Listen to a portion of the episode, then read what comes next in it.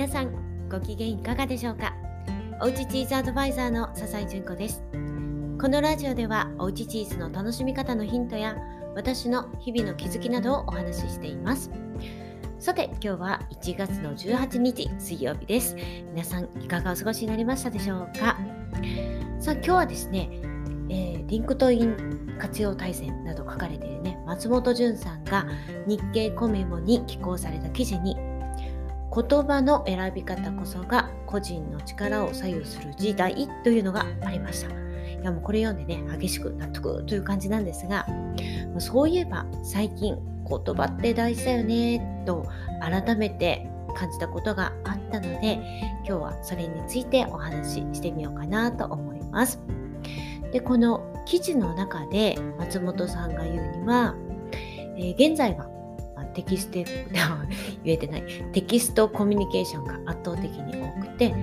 言葉の選び方表現の仕方はとても重要になってくると。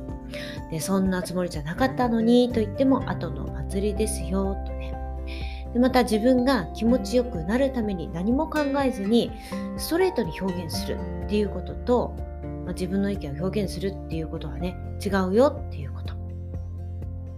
そして、まあ、コミュニケーションというのは相手との言葉のやり取りつまり自分のことだけを考えていてはコミュニケーションとは言えない、まあ、そういう人は、えー、多分ね論破してやった感がねあって気持ちがいいのかなとは思うんですけれども、まあ、そういうのはね何も相手に伝わっていないだけではなくって最悪反感買って終わるだけそんなね風に、えー、松本さん言ってるんですけれども本当にねそういうことがあったんですよね最近。はい、実際にあったことなんですけどある、まあ、プロジェクトがありましてそのメンバー間でのグループでのやり取りっていうのがありました。である人があのこうしたらどうでしょうか？私はこんな風に思うんですけれど皆さんいかがですか？なんていう風にねこう投げかけている。にもかかわらず、まあ、ここまで普通ですよね。にもかかわらずそこに続いた言葉がですね私はそう思いません。なのでいたしません。丸とか、私はこう思うので〇〇します。ズバッと一言、終わりって感じなんですね。いやもう、おいおい、これで終わりにしたら、もう全てあなたの好き嫌いで物事が決まっていくんですけれどっていうね、ちょっとびっくりしたんですね。しかも論理的な理由がね、全くないままなんです。いや、もう、え、ちょっと大人でしょ？と思って正直びっくりしたんですけれども、皆さんどうでしょう？このやり取りっておかしくないですか？全くキャッチボールになってないですよね。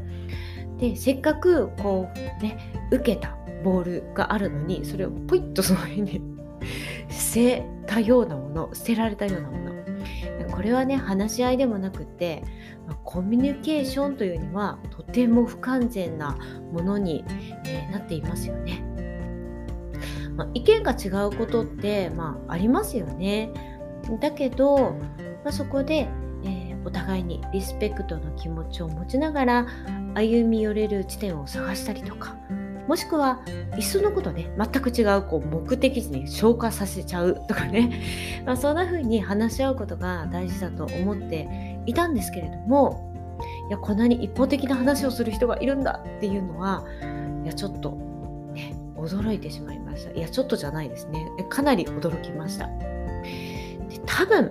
でその人の矢印っていうのが今考えるとその意見っていうよりもその人になんか向いていたように思うんですよね。この人の意見通したくないっていう気持ちがすごくその言葉とか態度に表れていたのかななんていうふうに思うんですけどいやもうこれって結構厄介ですよね。もうこんな風になるとろくなことにはならないという感じなんですが。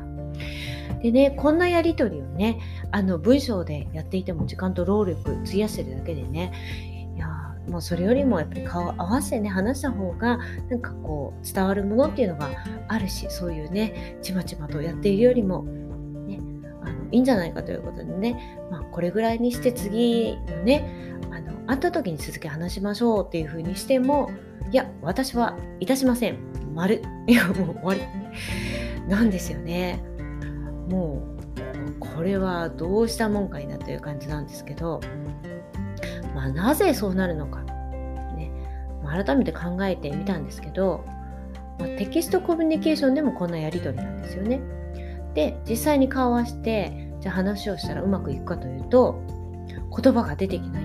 来ないんですよね。まあ、実際やっぱりそういう状態にあのなったわけなんですけれども、うん、言葉うまくこう言葉で表現できないでまあ論理的な理由もないということでね、うん、話せない。でもう相手がねもう攻撃されたというふうにいやもう感じてしまうようなあの話し方をこうずっとね言葉を投げかけてばかりということででもその時点でもうアウトだなって思うんですよね。でやっぱり自分のことをきちんと理解してもらったりとか相手のことをリスペクトしているよってねリスペクトしながら話をしている、まあ、そういうことを、言葉でこう伝えられるようにする、まあ、努力する、まあ、あの完璧でなくてもそこ大事だよねと思ってないがしろにしていないとやっぱり出てくる言葉とか表現ってやっぱり少しずつ変わってくると思うんですよね。なので、まあ、そういうのってすごく大事だなっていうふうに改めて思いました。もう何も考えずにもう言いまかしてやれとかねあのっていう風な気持ちでやっていたらそれはコミュニケーションじゃないなっていう風に思いましたで松本さんが言うように言葉選びの力を磨くっていうことが人を動かせることにつながる。お互いの信頼関係を、ね、作ることになりますよというふうにねあのおっしゃってたんですけどももまさにそれですよね。この言葉そして表現の仕方もうおろそかにしてしまうっていうのはもうとっても危険。ですよね。やっぱり自分が損してますよね。うん、ということで、まあ、これはね次回も込めて、まあ、文章を書く時もですね話をする時もいやもうすごく大事だなと改めて思ったので、え今日はそんなことを書いてみました。はいということで、えー、まあ、今日もね松本さんにはあの素敵な気づきをありがとうございましたということではい、ということで、では明日また、えー、お会いしたいと思います。では、今日はここまで。